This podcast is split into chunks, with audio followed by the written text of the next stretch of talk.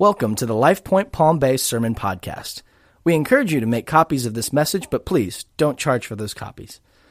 If you'd like to know more about LifePoint Palm Bay, please visit lifepointpb.com. All right, and let me encourage you to take advantage of small groups, this one and the others that are offered, and to be part of that. And if you need a Bible this morning, wave at one of our ushers, and they'll be happy to pass a Bible to you. And you can turn to Philippians chapter 4, verse 8, and that'll be the, the app that we're looking at this morning. Philippians 4, verse 8.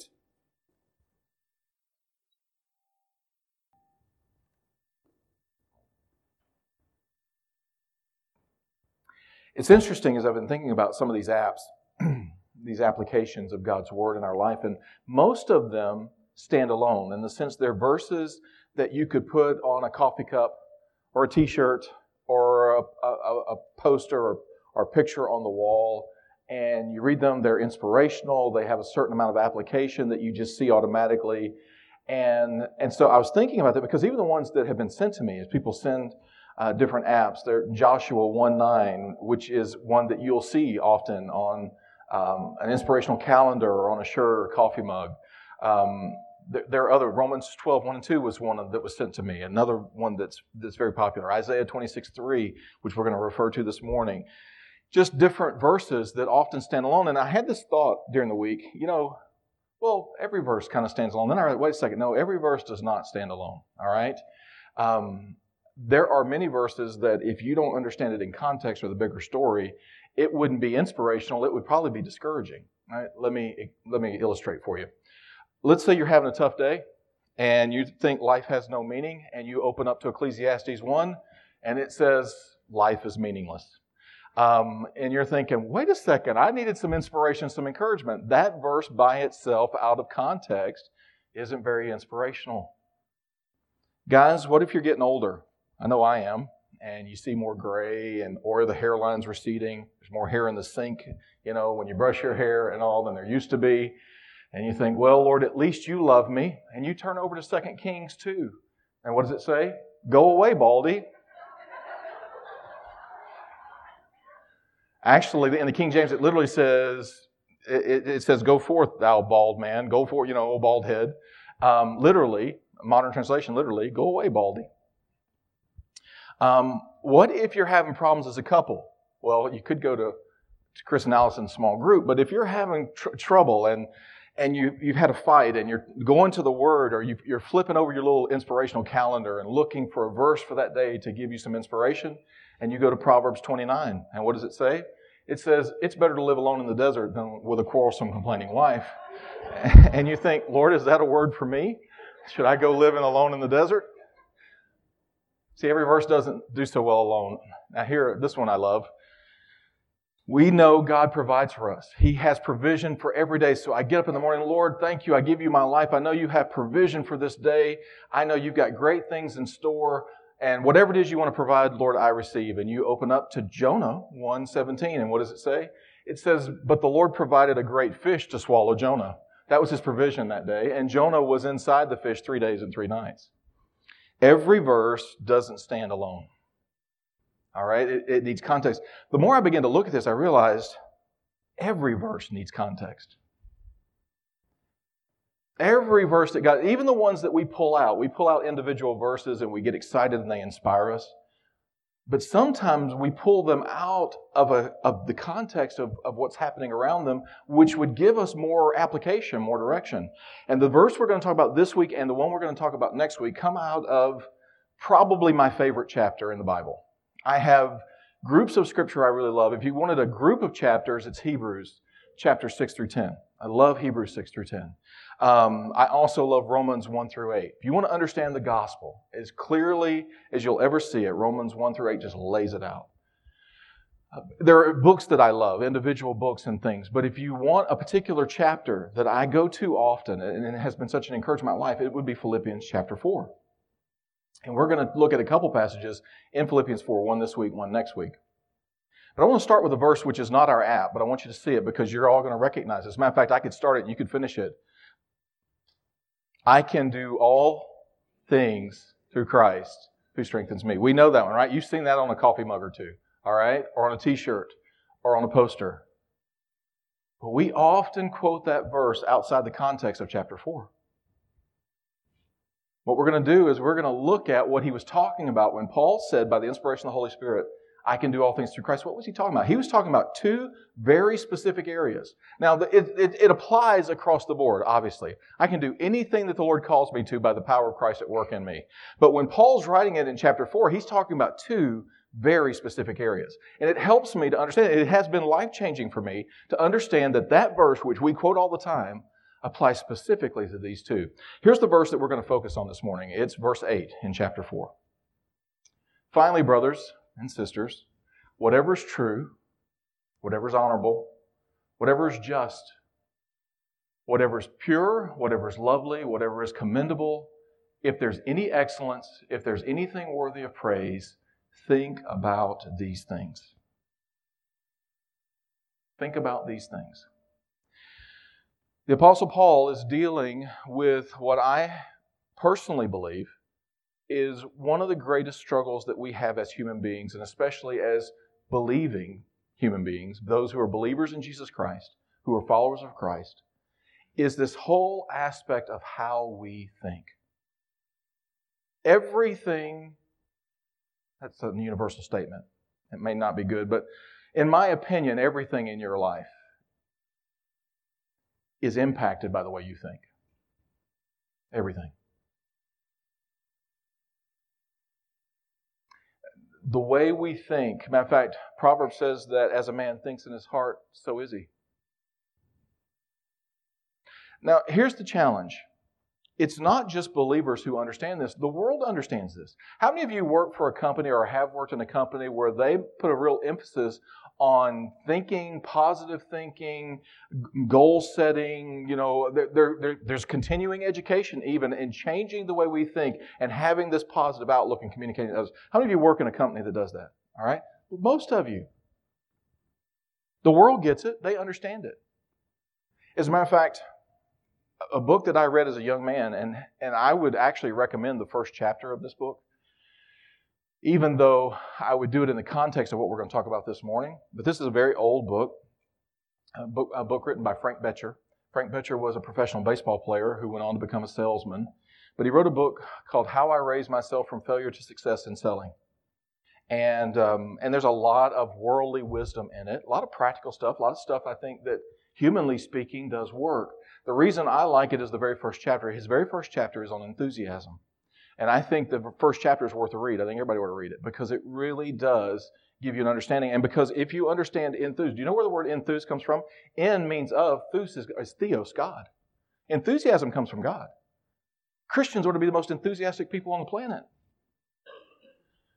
So there's some good things that you can see even in the world, but I'm not a big believer in the power of positive thinking, okay? Because I think it's limited to how far the flesh can take you.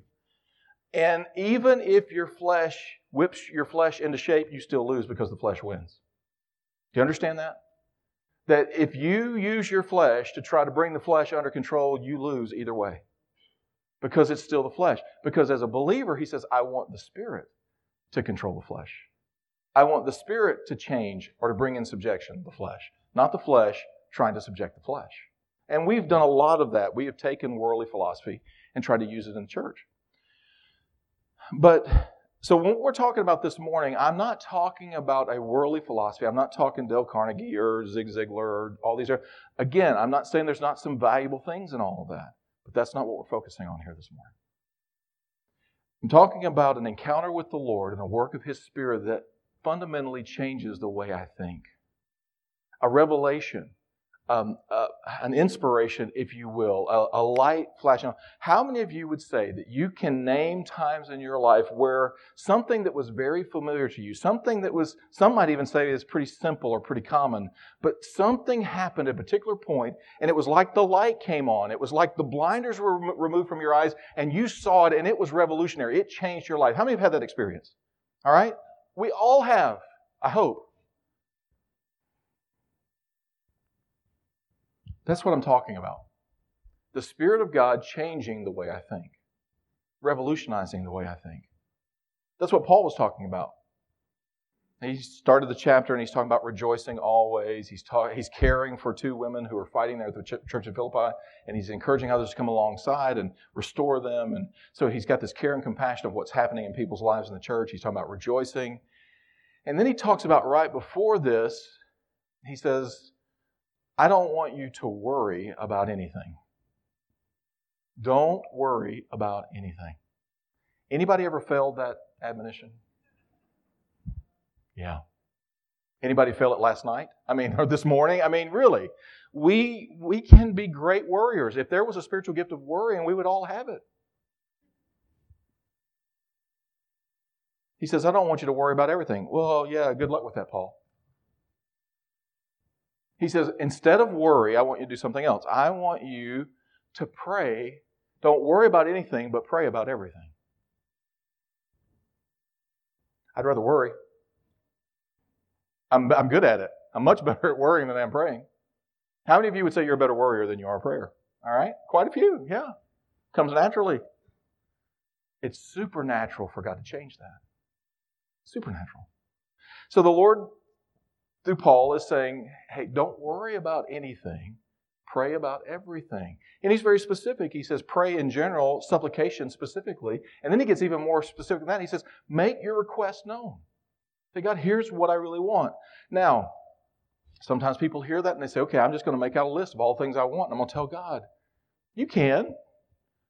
You probably won't get them all, all right? He probably won't do all those things because prayer is more than just mm, bringing your list to Santa Claus and Him fulfilling it, okay? Prayer is a work that God does and changes me. As Brian was talking about earlier, when he gathers to pray with the men, it's something that he thought he was doing for God. It's something literally God's doing in him. It changes you. But it is the work of the Spirit happening in you and me prior to this, because the verse is right before this verse.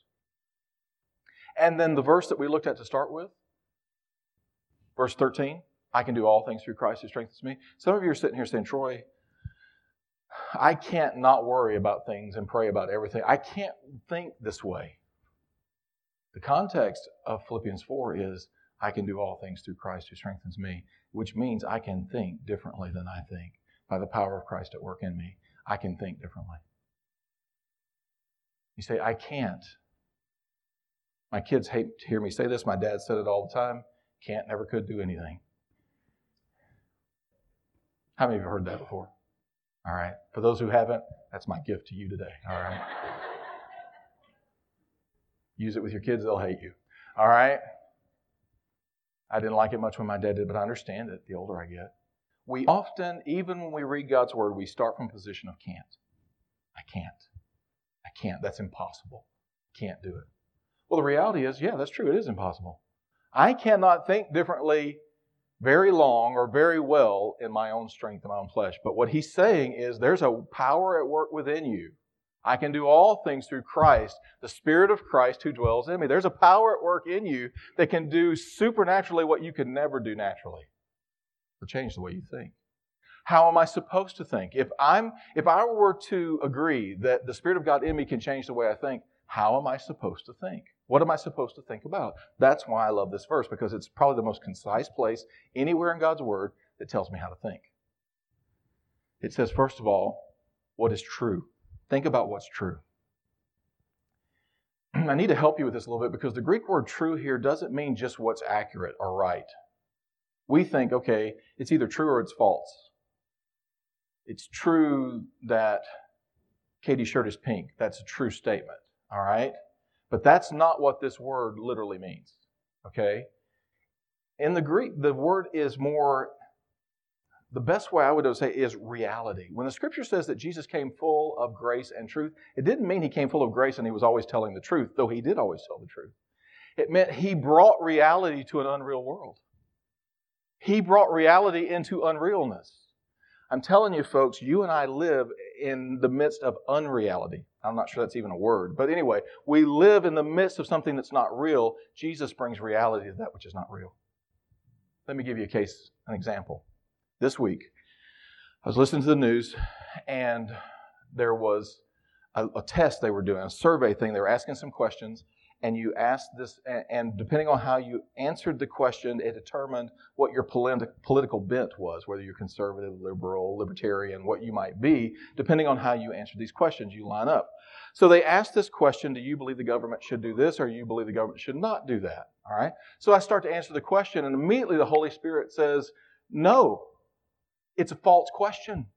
It's a false premise. It assumes right off the bat that the government's capable of doing this or not doing that.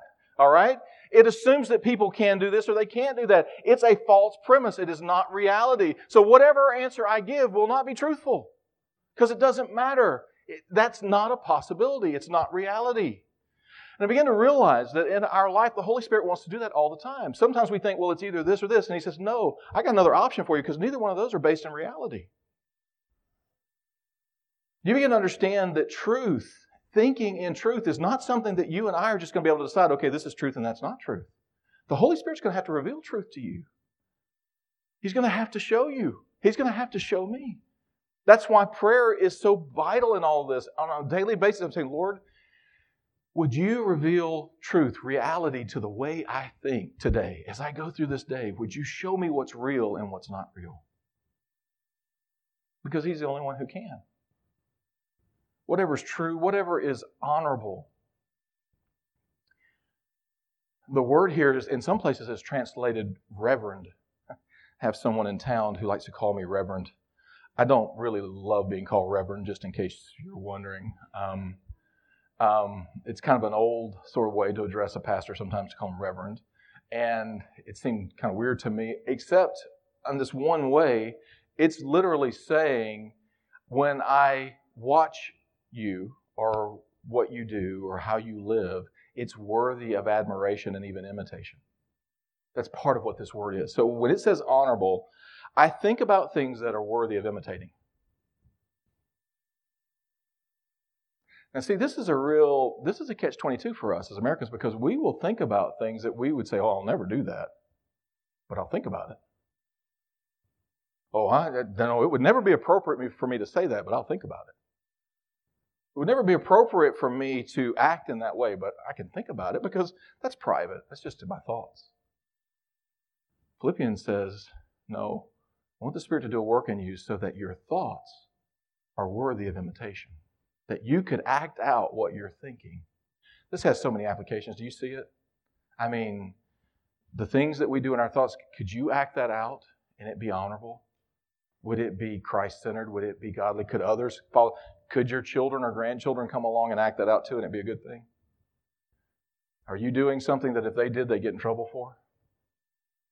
Are you thinking things that if they did, they get in trouble for? There's a lot to this whole honorable. So this is what I want you to do. I want you to think this way. Whatever is just, some of your translations may say righteous because it could be translated either way. Whatever is righteous or right. But literally, it's more than what's right. You say, I am, well, everything I think is right. I always think about what's right. No, what's righteous? Do you think about what is righteous? Yeah, I'm thinking about how I would righteously like to get even with this person. I don't think that's what the Holy Spirit had in mind. Are my thoughts righteous? Let me say it a different way. Would Jesus think my thoughts? Would the righteous one think my thoughts? Did he think my thoughts? Some of them he does. See, some of our thoughts are us just wrestling and, and growing in our walk with the Lord. And though they aren't necessarily where we want to stay, they aren't in and of themselves unrighteous. For example, when Jesus asked the question of his Father, it was more than just his thought. He verbalized it My God, my God, why have you forsaken me? I feel alone. I feel lost. I feel, I feel like you're not here. Sometimes I think that way. Okay, it's not necessarily an unrighteous thought. Where it leads, what happens, what I do with it, could become unrighteous. But are your thoughts righteous? What is, whatever is pure, the easiest way I know to say this is what doesn't make you dirty? Do your thoughts make you dirty? They make you feel dirty? They make you feel unclean?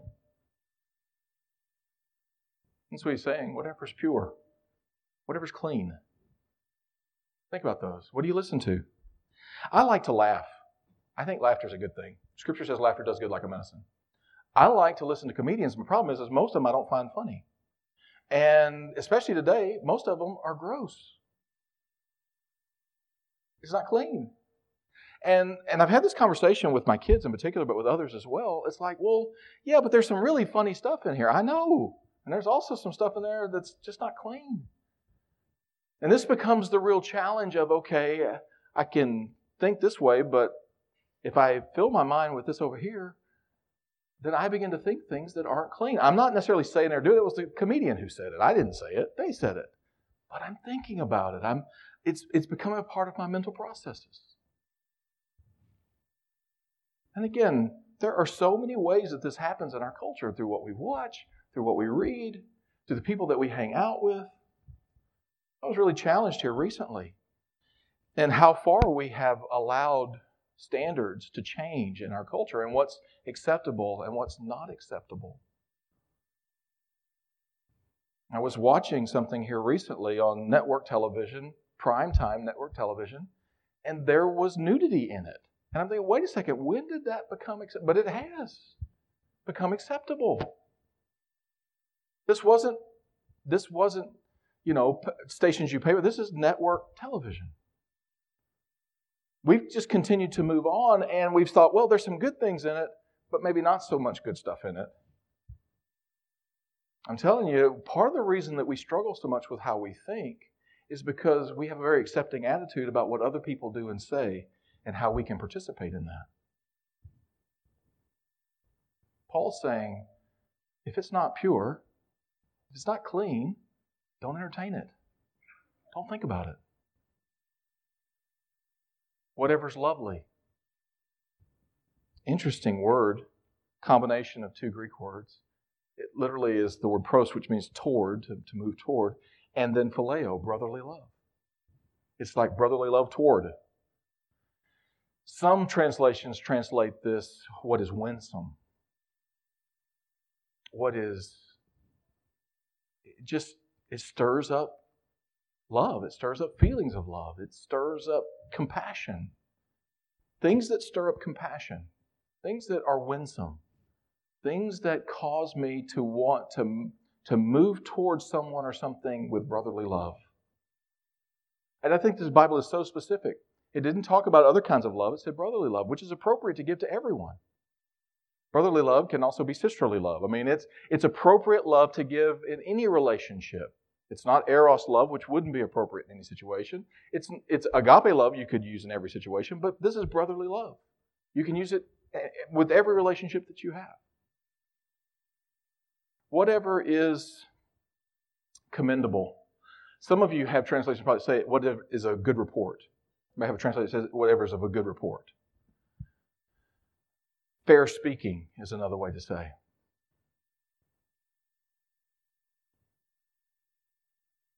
Can I tell you that the, one of the great challenges I see in American culture today is that there is a belief, a thought process that we can pretty much, we ha- that freedom of speech means I can say whatever I want and it doesn't matter because I have a right to do so. I don't think that's what the founders meant, but even if it is what they meant, it's not what God says. I do not have the right to say whatever I think. Matter of fact, the scripture says I don't even have a right sometimes to think it. To be able to communicate things that are going to encourage and build someone up, that is my calling. That is the gift that God has given to me. He's like, Well, Troy, I just have to tell people the truth. All right, go back to the very first one. Is it your truth or is it God's reality? Because sometimes your truth and God's reality aren't the same thing. You think it's true, and God says, No, let me show you reality, what really is. Do your words build up and encourage? You say, Well, I'm not sure they do. Well, I can tell you this if your thoughts don't build up and encourage, I promise you your words won't. Because your words flow out of what you think. And you think about something long enough, you'll eventually say it. It'll come out and you'll think, Oh, I can't believe I said that. I can. You've been thinking it. Now it just came out.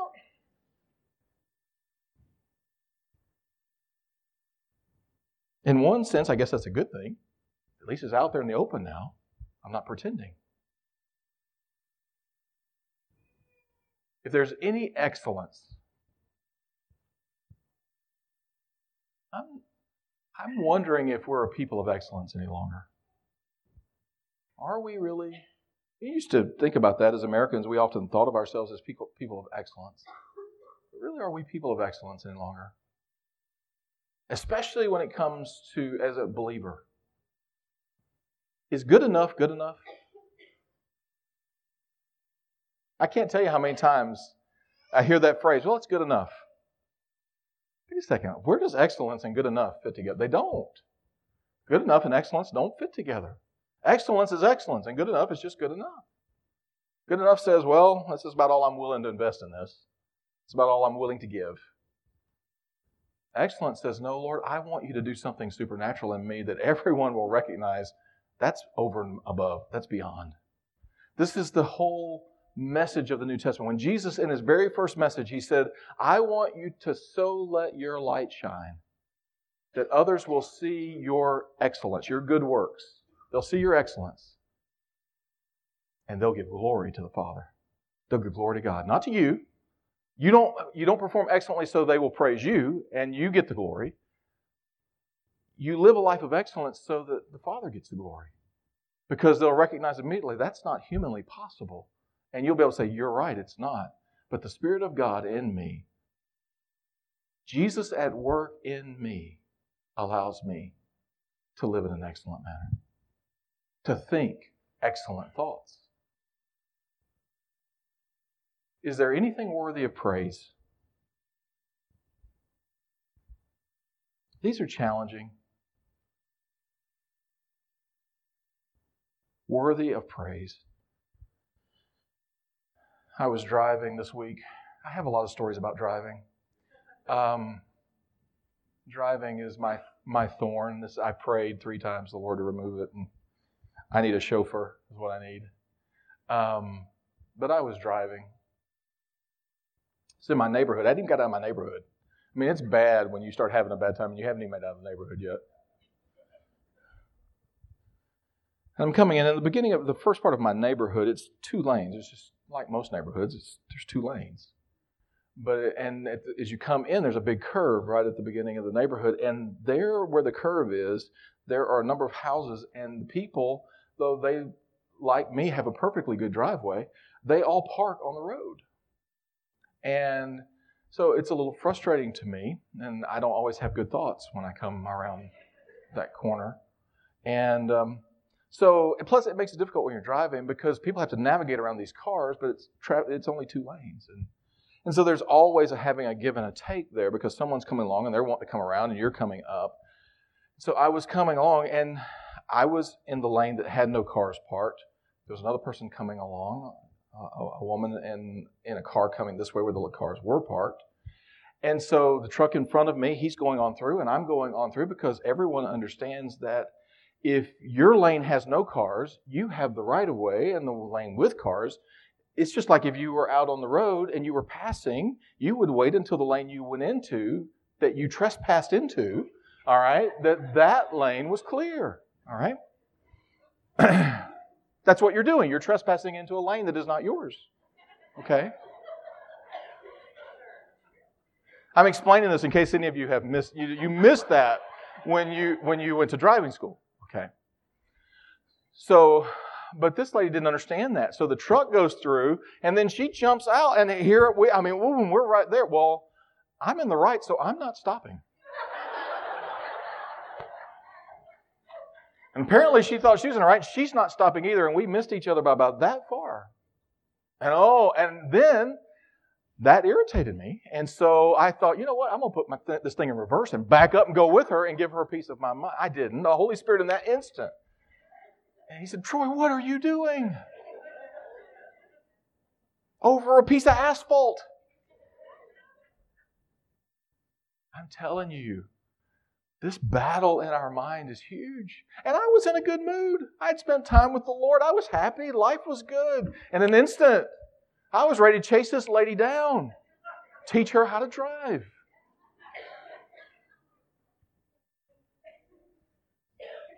You can imagine it is when I get out on the main streets. You know, I get out of my neighborhood.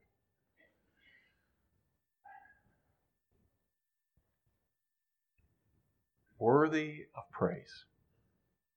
And that was what the Holy Spirit spoke to me when I immediately thought about chasing her down and giving her a piece of mind and a driving lesson. Troy, is that thought worthy of praise? And would that action be worthy of praise? No, it's not.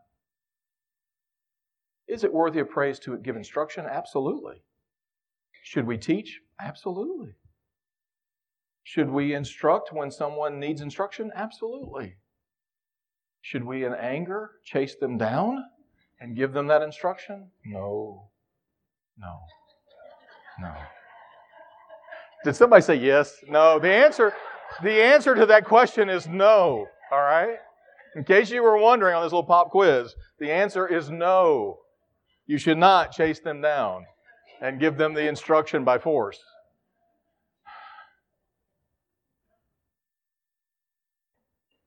But all of this happens, and you know what? We laugh about this, but all this happens in a nanosecond. Right in here, it all happens just like that. This is why how we think is so incredibly important.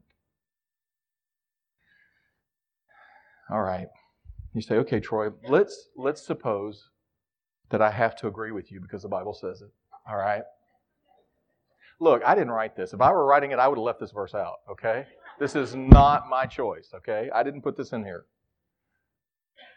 But since it's there, I have to deal with it. And so do you.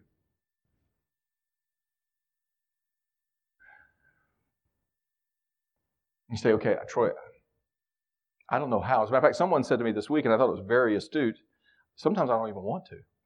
I don't want to think the right way. I'd rather think the way I think because I like the way I think. What if you do if you don't even have desire to think the right way? Or have God, yes, so God can change my thoughts, but what do I do? That's the reason Paul starts this section. Before he talks about how we think, he talks about prayer. He talks about bringing everything to the Lord in prayer. Because earlier in Philippians, Philippians chapter 2, verse 13, he tells you how this process works. He says, We pray because it is God who works in you both to will, to desire, and to do. God does that work in you.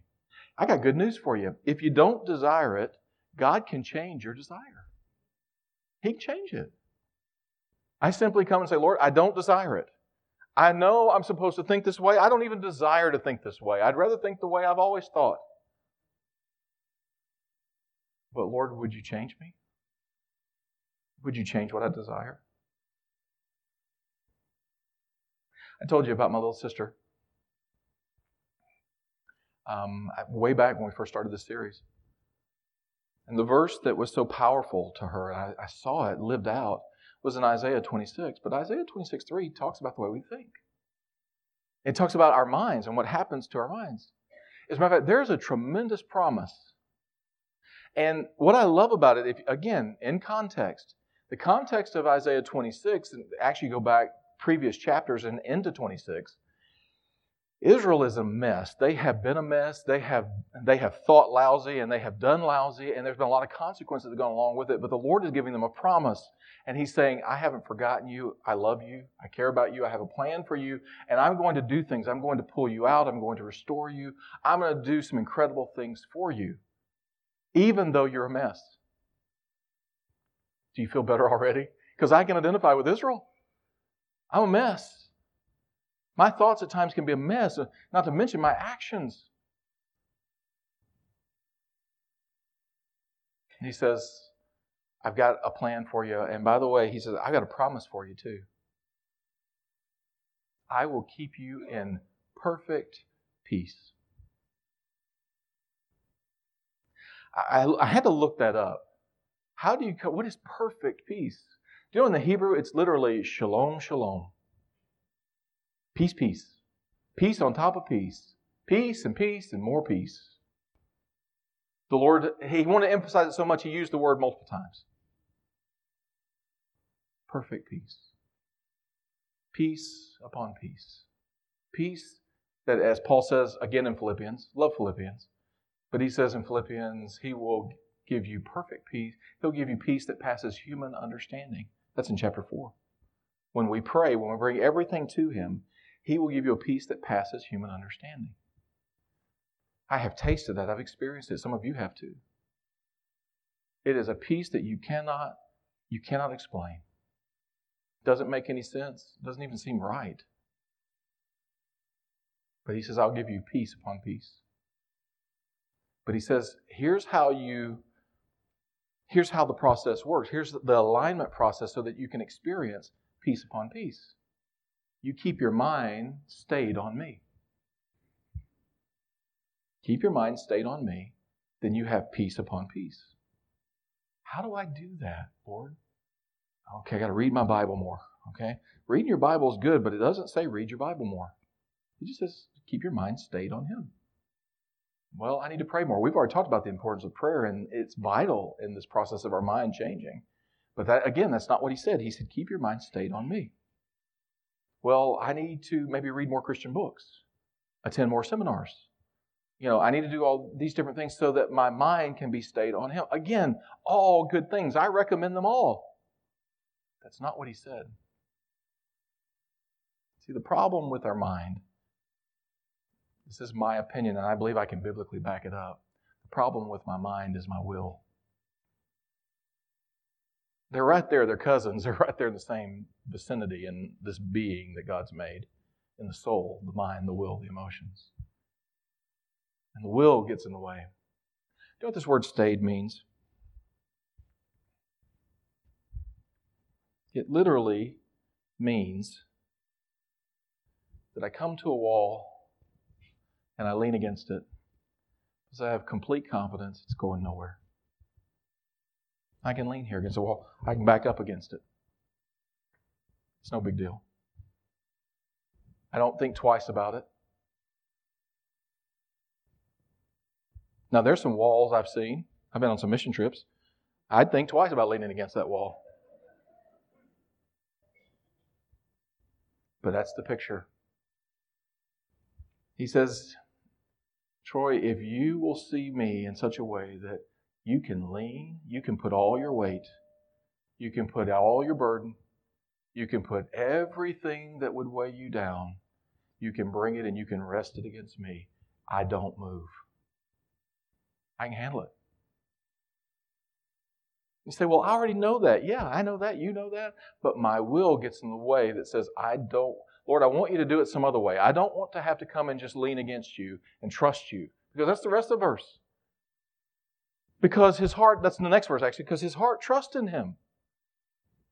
Because I'm willing to say, Lord, I'll just come and I'll lean against you. I'll take my mind and all, okay, Lord, I'm worried about this. Okay, bring that and lean it against me. Lord, I'm scared about this. Okay, take that and lean it against me. Well, okay, I'll come to you, Lord, and Lord, I'm worried about this. Now change it. Okay, that's telling me about it. Now lean it against me. Just rest against me. Take the weight of all of it's pressing you, it's pressing you somewhere. Just leaning against me. See, Peter talked about the same idea, the same concept in the New Testament when Peter says, Cast all your care on him because he cares for you. Just put it on him. You say, Troy, I can't do that. I can do all things through Christ who strengthens me. See, the Lord knew you were going to say that. He knew I was going to say it. That's the context of Philippians 4:13. That the thing that I say I can't do in my thoughts, Scripture has already said you can. You can. It can happen. It's available for you. Is it easy? No. I have never find, found dying to self and crucifying the flesh to be easy. Never. But it's possible. I want you to bow your heads with me. Or would you come play?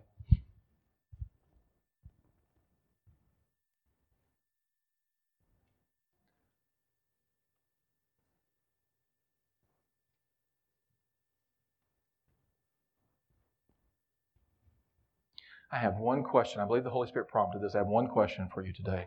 Are you willing? Are you willing for Him to change your thoughts? Are you willing for Him to have control of your mind? Can I tell you, when I struggle the most in my thoughts, it's because I've already decided I don't really want to go where I believe He wants me to go or think what He wants me to think. The issue is rarely with my mind, it's usually with my will.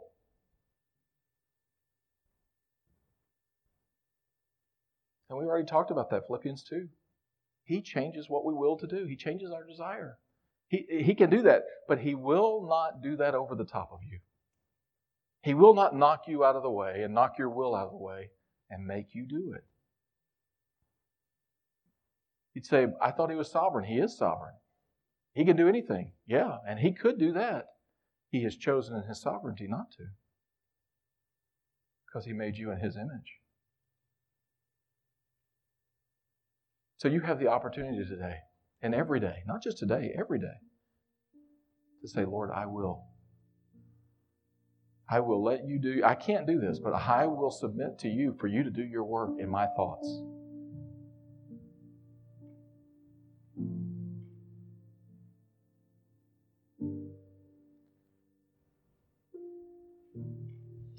If if you're sitting there and thinking, and the Lord's, the Holy Spirit speaking to you, well, I've got some thoughts that shouldn't be there, but I know, you know, I listen to this, I watch this, I'm engaged in this, and it doesn't help my thoughts. That's fine. The Holy Spirit wants to deal with all of that.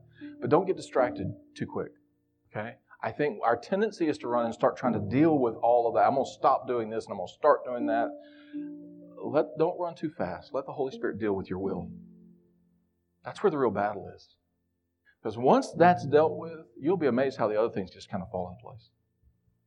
And he'll keep dealing with it. It's not a one time deal, it doesn't just happen once for all. It's amazing how resilient my will is. It just keeps, I put it to death, it keeps popping back up. It has resurrection power.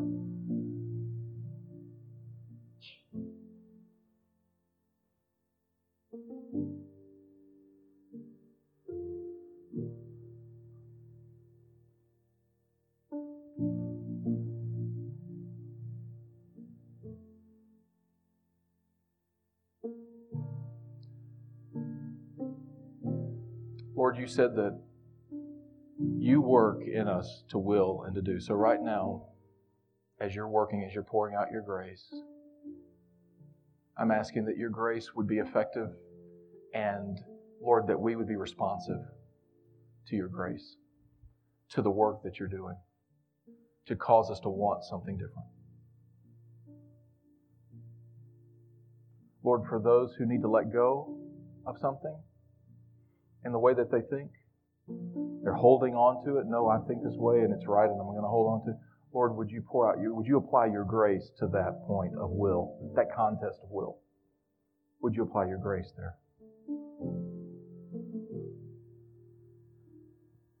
Lord, in those areas of our heart and life where it's like, I have a right to think this way. Lord, would you apply your grace there to our sense of ownership, where we put us first? Would you apply your grace there?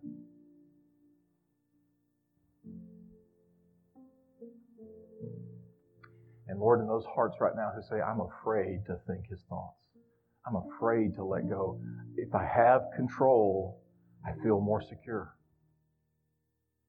Lord, would you apply your grace to their fear? Would you apply it right there? All of these are function, they flow out of our will.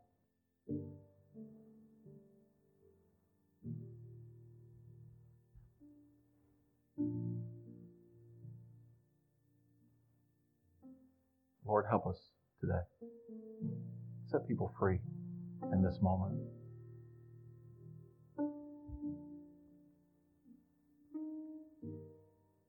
Speak to us, Lord.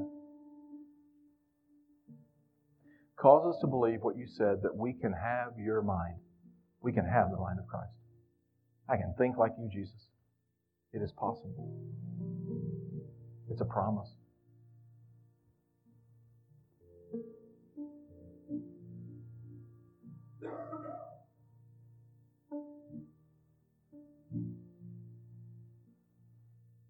In just a moment, I'm going to close this prayer time. And we'll close the service. I'm going to ask my prayer partners to come on up here if you would. Just move on toward the front so you're close by. When we finish in a moment, if we can pray with you about anything in your life, a thought pattern or process or thoughts that are overwhelming you, we'll pray with you. Or anything else that's going on in your life. Any other need that you may have. any other concern, we want to be able to pray with you. That's what we're here for. Because we believe this. Our goal is not to informationally try to change your mind. It's to do exactly what Philippians 4 says. We're going to pray. We're going to take everything to the Lord in prayer, and we're going to watch Him do what He does.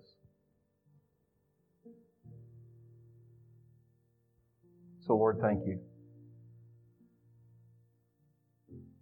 Thank you that I can have your mind. Lord, I don't always have your mind. I know that. But it's, it's promised to me. It's possible. It's something that I can walk in by the power of your Spirit.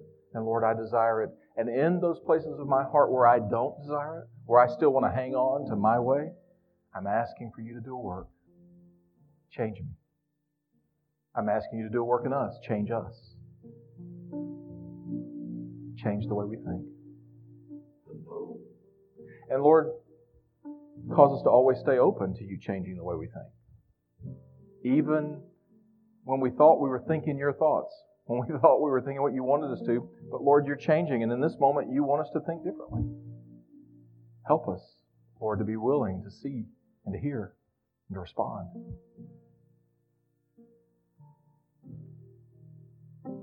Whatever's true, whatever's honorable, whatever's just and righteous, whatever's pure and clean, whatever's lovely, produces brotherly love. Lord, whatever's of good report, encourages and builds up. Things that are, that are excellent and are worthy of praise. Lord, help us to think on these things.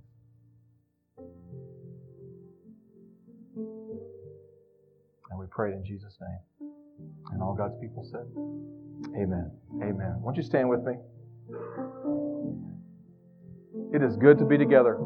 It's good to, before you leave, just love on one another, care about one another, look around. There may be someone, they're struggling with what's going on in their life right now. Encourage one another. God bless you. You're dismissed.